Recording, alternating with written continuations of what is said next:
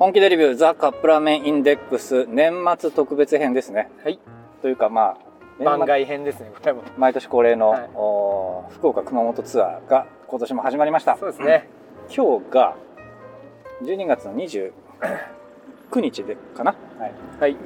昨日ですね12月28日の夜にラーメンさんと合流して、えー名古屋を出発してはいでまあ熊本に向熊かって本に向かったわけなんですけれども右手前方向です。これ右ですね、うん、名古屋を出たのが、えー夜の8時半かな？そうだね。ぐらいですね。でそこから大阪を通って、えー最終的にどこに着いたんでしたっけ？尾道。いや違う。違う。倉敷。倉敷、うん。えー倉敷っていうと岡山県。岡山県倉敷市。に夜の2時ぐらいに着いたのかな。うん。でそこで一泊してえー、あくる朝。あ今朝ですね。今こうして再び福岡に向かってる車の中ですね。ハイエースの中なんですけど、えー、今お昼を食べ終わりました。はい。どこに行ったんでしたっけ今日？今日はですね倉敷ラーメンじゃじゃじゃ尾道ラーメンを食べに行ってきました。尾道ラーメンっていうとこう広島の名物の一つですよね。うん。尾道ラーメンってあのニュータッチでもありませんでしたっけ？尾道。あるあるある。どんな特徴？醤油ベースのあのラーメンなんだけどその、うん。何？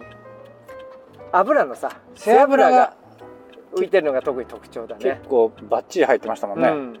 でそこの、まあ、ラーメンさんがお店を Google で調べて行ったところがちょうどさ尾道ラーメン食べようかって言ったら尾道を過ぎ去ったところだった、ね、そうそうそう、うんぶっちぎっちゃってましたもんね、うん。で今ここが東広島市。はい。まあまああのー広島でも尾道ラーメンは全然あるから、まはいはい。あ、その中でいろいろ調べてたら、うん。なんとはい、90年前から伝わるうん。尾道ラーメンをいまだにやってるといううん。ラーメン屋さんを見つけて、老舗じゃないですか。老舗かどうかわかんないけど90年前の味をやってるえちょっと待ってそのお店が90年前からやってるわけじゃなくと思うけどね 90年前から言ったらもっと有名だと思うけど、いうん。まあえこっち側じゃないのラーメンさん。やちょっと入らなかった。あでもあそこから登れるのかな、はい。じゃあそのお店が90年前からやってるわけじゃなくて90年前の味を多分ねちょっと詳しく調べてないから。ますよ的なお店、うん。まあよくわかんないけど。でもなんかそういうのにえー、あこれ90年前からやってる古いお店なんだって勘違いしてくる人はいそうですね。そうだね。まあまあそれもマーケティングの一つなので、はい。っていう、えー、なんていうお店でしたっけ？えー、尾道中華そばクラゲ。クラゲ。なぜかクラゲなんです、ね、せっかくクラゲっていう名前のラーメン屋さん。行ってきましたね。だいぶちょっと外で待って。うん。でもなんかお店空き席はあるのにちょっと外で待って、というのも中2人で回してましたからね、え大将と大将と奥奥さんとさんかな？だからまああのちょっとずつちょっとずつって感じでしたけどこれ上上がれる？かなあまっすぐ上がりますね、で小さな、まあ、比較的小さなお店で席数が16席。1 5 6って感じでしたね、でまあ割とほらやっぱり2人で回してるから出てくるのにちょっと時間かかりましちょっとたけど。町のラーメン屋さんって感じだね、うん。よくある。でしかもあれでしょ？11時から15時まででしたっけ？そう3時まで。お昼の。たった4時間営業です。ね、はい、そこで我々がいただいたのが、えーそこの看板メニューなんですかね？中華そば。はい、850円。750円。750円、うん。に餃子とご飯がついたセットですね、はい。そうですね。私はご飯はちょっと取らなかったけどラーメンさんがご飯を。に肉飯？肉飯、に変えたやつですね、うん。いただきました。いや美味しかった。いや尾道ラーメンやっぱね一口目やっぱり油がレンゲに乗ってくるじゃない、はいはい。いっぱい、はい。だからうまみが強くて。あとあの醤油ががっちり効いてるからしょっぱさと醤油のしょっぱさと油のこうボディがいきなりばガツンときましたね、で醤油のさその角がないんだよね。その油で取れてるのかそのうまくあのバランスを考えて配合したのかあの醤油の辛さがなく、はいはい。まろやかな醤油。そして、えー、と牛骨なんだよねここは、ああそうなんですか、うん、牛骨のだしで油のうまみと、ん。なんかこれがすごくはいバランスよく、美味しかったうん。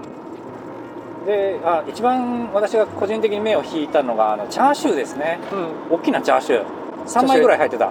ねあれでも別にチャーシュー麺とかじゃなくって普通の、まあ、うん。レギュラーラーメンでしょ、大きなねこれどんくらいだろう？7センチ四方ぐらいのチャーシューが2枚ぐらい乗ってたね、うん。ステーキみたいな大きさでしたもん1枚、大きいのがで750円？いやもう850円これ原価悪いよ ちょっとコストかかりすぎじゃないですか、あのラーメン。このね特に和風系のだしはいはい。この醤油系。うん。あの素材をいっぱい使う割にそんなに味が出ないんですよ、カツオとかうん、でとにかく高いのが煮干しかな、海海のものって結構値段が昆布もそうなんだけど、はいはいはい値段がする割にはやっぱり取れる量が少ないっていうのが一度乾燥させなきゃいけないですもんね、うん。多分手間がかかるんじゃないですか？それであの1杯700多分ねあれう原価率40%は越してるよ多分。ん。だ人件費がね少なさそうだからはい。まだ、でもさこれちょっといやらしい話はあお金の。なめさん大好きなお金の話になりますけどはい。これ利益出るのかなと思ってこれ。だってあれで3時までしかやってないわけでしょ？ですね。あれ回転数からするとそんなに回転してないじゃん。まず待たなきゃいけなかったですかね、うん。だいぶ。2回転大体2回転ぐらいの予想でしょ？あー。1時間に。ってことは30人30人かける客単価まあ1000円いくかなっていう、うん。まあ、いよよく言って1000円です1000ね円でしょ？で3万円でしょ？が4時間。お。でも12万もいかないと思うんだよね。まあ行って8万かなって感じはするんだけど席もさうん。あの4人席に必ず4人座るわけじゃないから。うん。ってなるとうん。まあ8万でしょ？でも8万でもあの原価率がうん例えば40%とするとうん。えーっと40%の8万でしょ4万じゃあ8000円ですね利益は、うん。粗利は6 60%が粗利でしょ、4万8000で円4万8000円かける、えーっと25日ぐらいでしょ？多分営業時間が、うんうん。はいかけるといくつなんですかこれ。おおよえーとそうおよそ4万8000円の。ちょっと待って25日計算？25日計算。週1休み。4万8000円の25日で120万。120万で多分家賃があそこね多分15万ぐらいでうん。引く15万。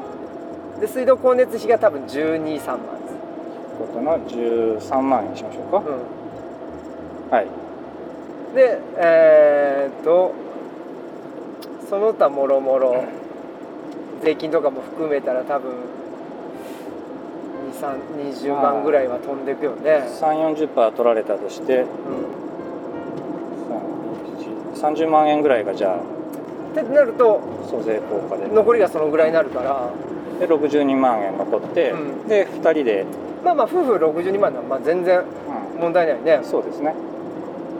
あただまああそこも家賃あそこに加えてあ駐車場ほか借りてなさそうでしたもんね。うん、、借りてない目の前にゲオがあったからさ。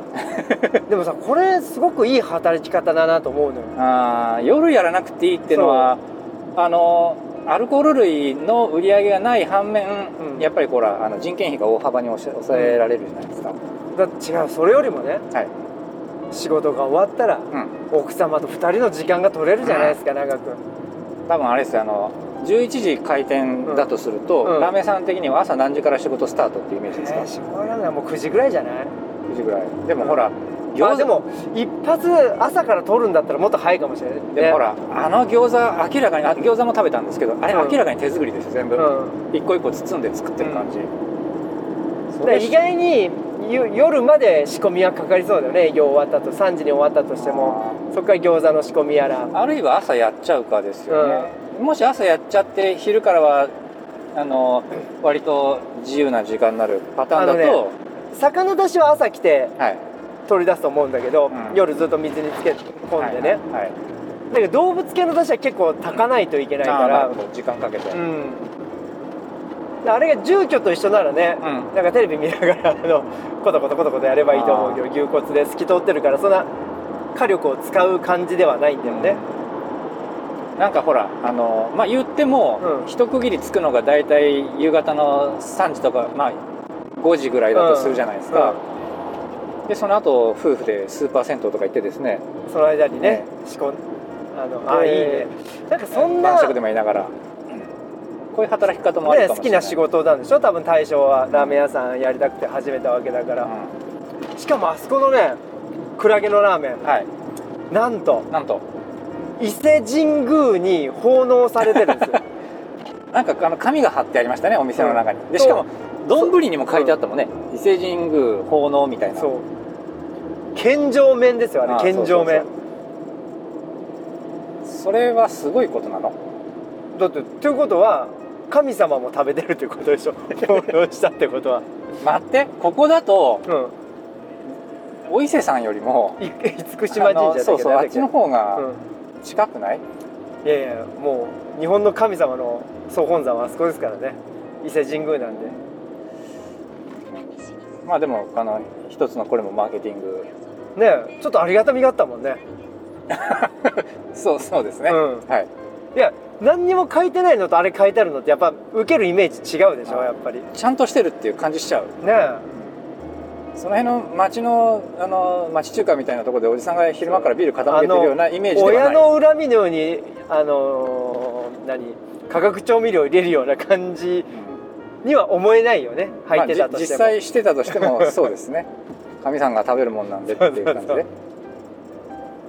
まあ一つのあれですよね。マーケティングですよね、うん。これも。面白い、あと麺がね細いんだけど平打ち麺だったね。そうそう。であの麺のねあの長さが結構不揃いだったんで、うん手でこうやってたりするのかなもしいかしたら。やー手打ちでも自家製ではなさそうな感じはしたけど自家製だったらさ書くでしょあれ。あのレベルだったら。うん、そうね。で、うん。あのちゃんと目に見えるところに、うん。あの箱がいろいろ道具が置いてあったりとか。なんにしても美味しかったです。美味しかったですね。うん。であのほらあの付け合わせというか トッピングメニューでに煮干しペースト。しペースト。みたいなのがついてましたね。50円。50円。あれどうでしたラーメンさん？あれはねまああの味変にはいいと思うんだけどちょっと量がねめちゃくちゃくるのよ、あの大さじ1杯ぐらい来てたでしょ意外とどっさり入ってましたね、うん、あれを入れちゃうともう煮干しラーメンだよね、あの完全に。多分おそらくあれはだしを取った後のだしがの煮干しを油と一緒にブレンダーかなんかで混ぜてドロドロにしたやつだと思うんですが、ほとんど調味してなかったもんあのものなのでただ単純にこの煮干しの風味を足すだけのタレって感じでしたね、でもなんか煮干しのなんか骨みたいな塊もちゃんと、うん、目玉とか残ってたし、うん、あれはねもう完全にマーケティング商品だと思いました。だって本来捨てるものじゃないですか。うん、それにお金つけてあの大人気トッピングって出すってねなかなか あの面白いなと思いましたねまああの私個人的な感想としてはうん、ちょっと強すぎたかなって感じですよねあのラーメン。味が、味が。うん、油分は、油分もあのもうそんなにいらないやっていう感じ、うん、うん。私の地元のあの中華そばとかころうどんとかっていうのが油あんまり入れない入れないんですよね。あれもううどんだもんね。うん。もう醤油 だしと醤油のお塩気だけで食わせるっていう麺なんで油あんま入れないんで馴染みがないんですよねだからあれ毎日はちょっと食べれないかなっていう感じでしたね、今日のラーメンは。ね。ラーメンさんはどうでした？長年の歴史のあるお味ですからあれ、はい、まあ、ロメさん全然あのあ中華そばって感じのうんうん。醤油が効いた美味しいラーメンでしたね。これが尾道ラーメンなんですね、うん。うんでもね有名なね周華楼っていうんかななんかあの朱色の朱に、はい。えー花に楼かなあのっていうとこが有名だったんだけどそこがねなくなったの。多分やる人がいなくなったのか何かで。あらあらこんなところにも後継者問題が。うん。そんな有名なお店だから多分ファンの人もいっぱいいたんじゃないですかね。でもほらよくラーメン屋さんとかでさ、うん。後継者がいなかったけどそこの通ってたお店の人が自分がやらさせてくださいみたいな感じうん。で修行に入るみたいなね,、ねえ美談があるよね。ねどっかの激辛系ラーメンみたいな感じの話があるじゃないですか、うん。でもそういう話はそうそう転がってるもんでもないってことですね。ね。でもあれいいんだよね。M&A っていうかその後を引き継ぐっていうのはもうお客さんがすでにいるからね。まあ、そこでよくあるのがあもう大将が前の大将の時は美味しかったのにって言われるのが もうよくあるパターンなんだけど、ね、それはあのあれですよ。あの子供に受け継ぐ時でも同じこと言われますよ。一緒一緒。もう本当にこれは。全然変わってないのにね、うん。本当は。だから結局あの料理って視覚的な要素って結構でかいからね。イメージとかね。うん。脳みそで食べてるわけですからね、うん。いやというわけで、はい。美味しかったですね。美味しかったですね。尾道ラーメン。あのね海外から来る人は結構あれ受けいいと思う。今日みたいなああいうのは、うん。はっきりしたね。わざわざ旅行に来てた食べるぐらいなのでうん。あんまりこう日常的に毎日食べても食べ飽きないみたいな感じのものよりかはうん。はっきりとインパクトのあるものの方がありがたいですよね。どこの地域の人に食べてもらいたいですか？いやほら香港とか台湾とか。アジア系ですか？アジア系ですね。あ魚馴染みあるもんね。うん。あのーそうですよね。やっぱ欧米の人はなんか豚骨の方がいいかなって気がするけど。獣っぽい方が受けがいいんじゃないですかね、うん。アジア圏に向けては今日のはすごく良かったかもしれないね。あアジア圏といえばラメさん。はいはい。あのお店の前に車止めたなぜかとても懐かしい匂いがした香港のんですけど匂いがしたね。香港の匂いが。お店の周りにしてこれは一体何だろうと思ってよく考えてみたらあのあれですよね。スターアニスの匂い。うん。あ八角の匂い。星型星型の八角の匂いがしてなんじゃろうと思ったら目の前に明らかに大陸っぽい感じのおばさんが2人アパートから出てきてうん。ちょうどそのラーメン屋さんの上のね、えーラーメン屋さんのテナントの上のアパートみたいなとこから出てきてあきっとこの人たちここで住んで。あ違うあそこは中華料理屋さんなの？あそう中華料理屋さんで、でなんかこう外にも看板出てましたけどちょっと 本物っぽい感じのメニュー並んでましたもんねあのね一切日本人の味覚に合わせてない本格的中華料理ね。濃いもう匂いからしてそれでしたもんね、そう。いほら日本今さ中華料理と中国料理ってこう分けられてて中華料理っていうのは日本人に合わせた中華料理なのようん。で中国料理っていうのは中国に本当にあるそのまま持ってきたのが中中国料理って今言われててもっと細かいこと言っちゃうと中国料理って一括りにしちゃうのはすごい乱暴な話で、うん。やっぱりあの大きい国なんで、まあまあまあまあ。そこら中にねいろんな味があるうん。わけですけれども、な今日匂い嗅いだ限りではどちらかというとガチ系だね本当ね。南の方のう我々が馴染みの深いそしてラーメン屋さんの苦手な感じの匂いでしたねあれは。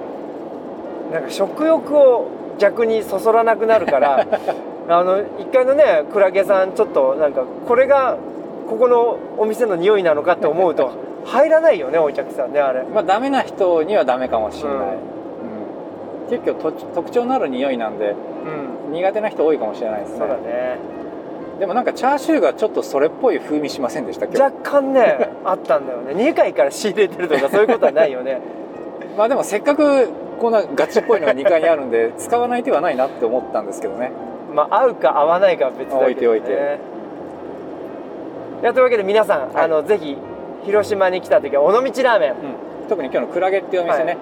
えーネットで調べれば出てきます、はい、で営業時間がとても短い上に席数も少なく回転数も非常に遅いので、なかなかあのちょっと覚悟してくるまあ、週末は必ずず並びますねこれは。でしょうね、まあ、車もいっぱいでしたもんね駐車場、はい。おすすめでございます。はい。はい。では今からどこ行くんですよ熊本だ。熊本目指すあとりあえず福岡か今日は。福岡ですね。で今広島市にちょうど入りました。あ広島市と東広島市は別ですもんね。そうはい、で我々が今今までいたところが東広島市で、今これからちょうど広島に入ったところ。大体例年ですとほら。大体その出発した当日の夜に広島に着いてうで広島で、まあ、結構飲んだくれてみたいなことしてたんじゃないですか。そうだね毎回ね。はい。まあ、今回はちょっと夜出発だったということで今この時間に広島を通過しております。さあ今日の夕方ぐらいに福岡に入るイメージかな。福岡行ったらまず何しましょう？